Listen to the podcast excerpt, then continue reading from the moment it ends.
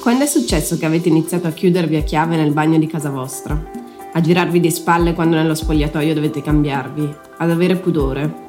Se siete donne a un certo punto della vostra vita avrete pensato che non solo è sbagliato mostrare il proprio corpo, ma anche esprimere i propri desideri, perché i desideri sono pericolosi, sono loro che fanno di te una persona. Siamo Giulia e Giulia e questo è Senza Rossetto.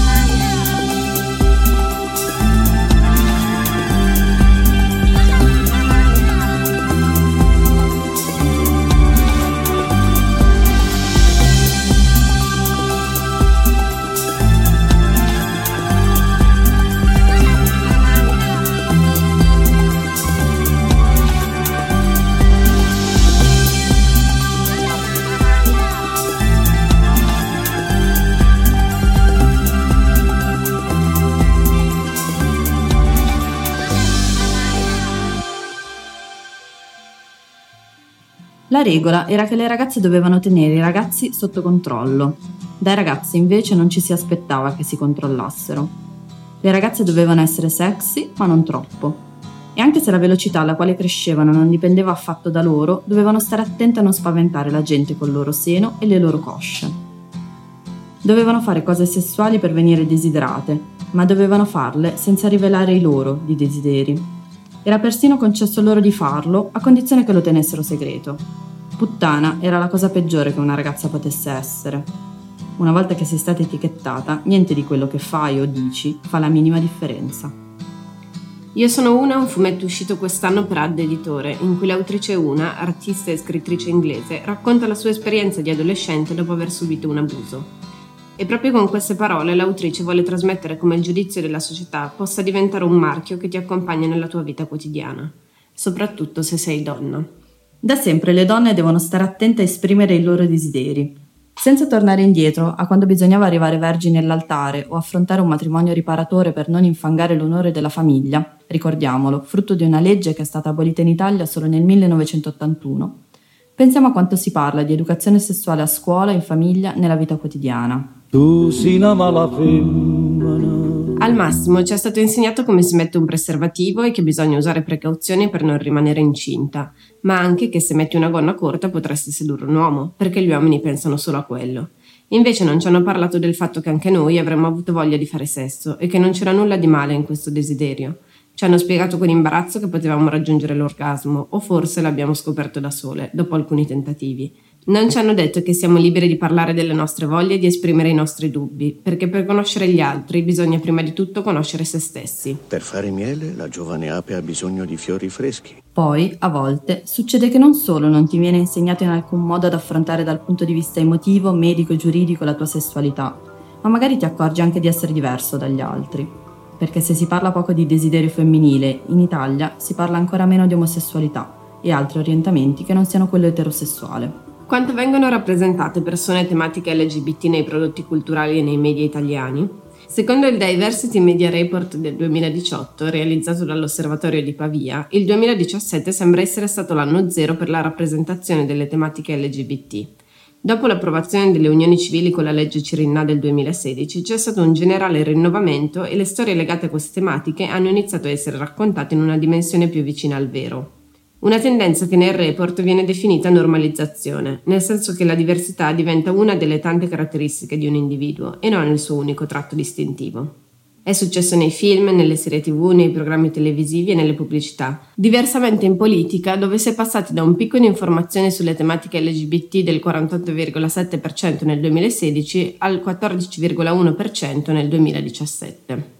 Abbiamo voluto quindi dedicare una puntata di questa stagione al tema del desiderio, perché fin da bambini ci hanno detto davanti a una stella cadente o una torta di compleanno che i desideri non vanno rivelati, altrimenti non si avverano.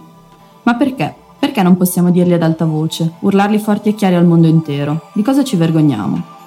Ce ne parla Giulia Gianni nel suo racconto Forza esprime un desiderio.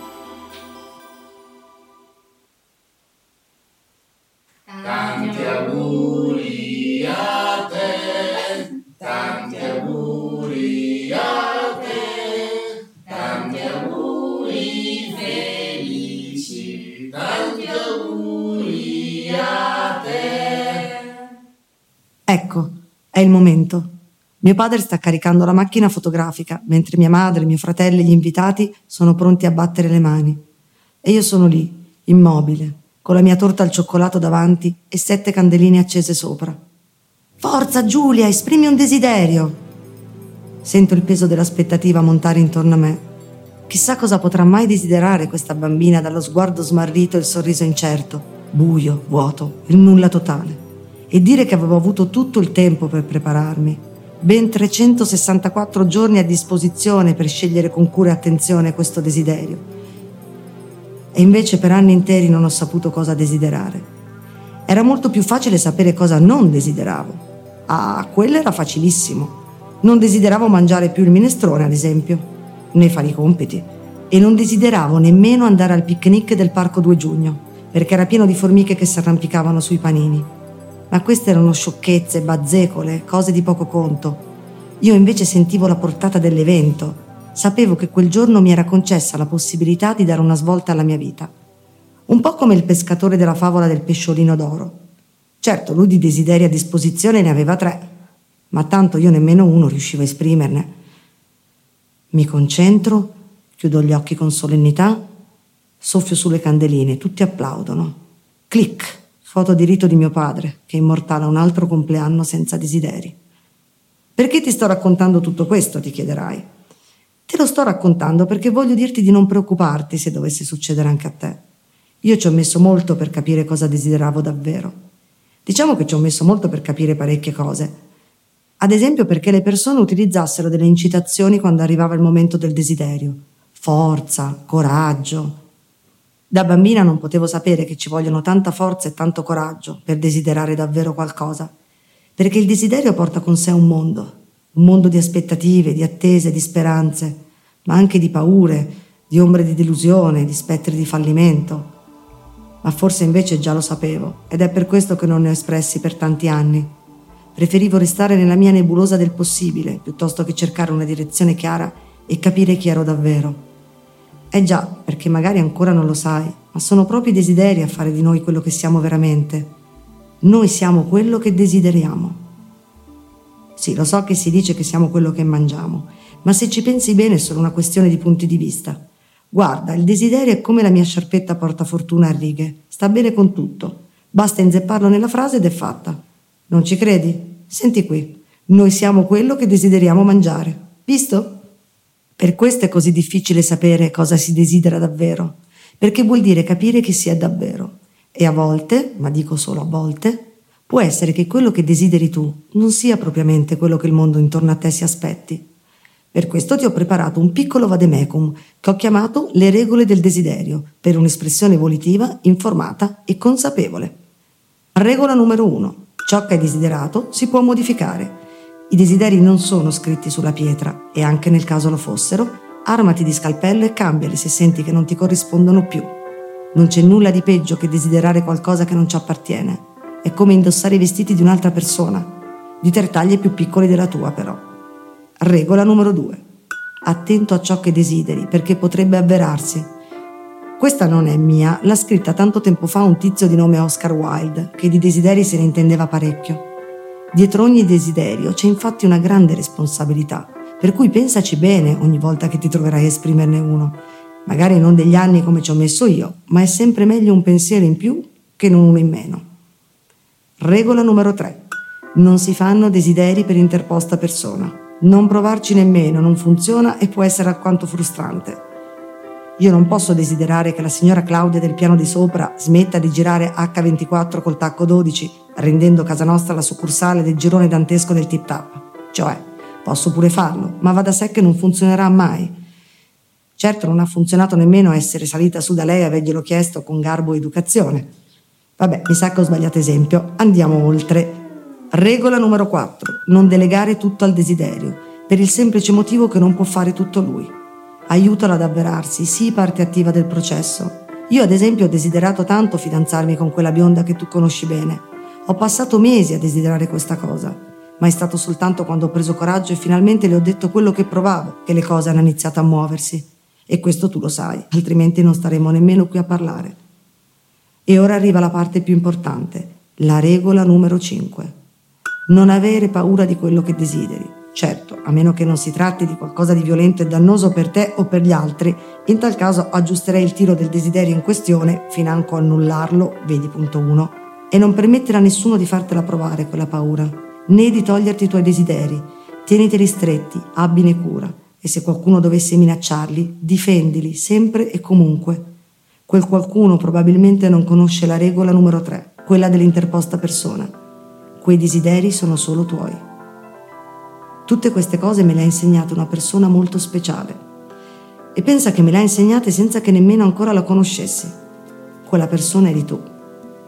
Per farti nascere le tue mamme hanno dovuto imparare che non c'è niente di più potente al mondo di qualcosa che si desidera con tutto il cuore. Per cui non credere mai a chi ti dirà che i desideri non si avverano. Non crederci, perché tu sei un desiderio che si è avverato. E adesso forza e coraggio, bambino nostro. È arrivato il tuo turno soffia sulla candelina ed esprime un desiderio. Ah no, aspetta, però non dirlo che sennò non funziona. Ma poi chi l'ha decisa questa cosa? Perché non dovremmo dire ad alta voce i nostri desideri? Ok, rifacciamo tutto. Soffia sulla candelina e urla a squarciagola il tuo desiderio. Come dici? Nghe Bene, mi sembra un ottimo desiderio. Chiaro, deciso. Si vede che hai preso da mamma bionda. Beh, forse un anno è un po' presto. Magari ci riproviamo l'anno prossimo, eh?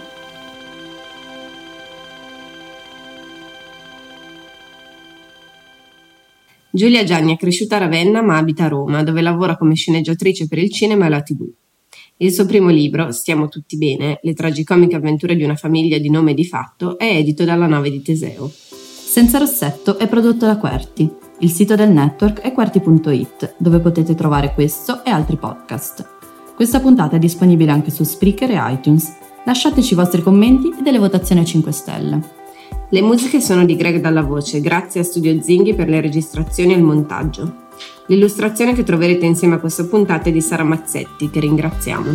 Ci trovate su Facebook, Twitter e Instagram, dove potete iscrivervi alla nostra newsletter che contiene interviste, approfondimenti, consigli di lettura e molto altro.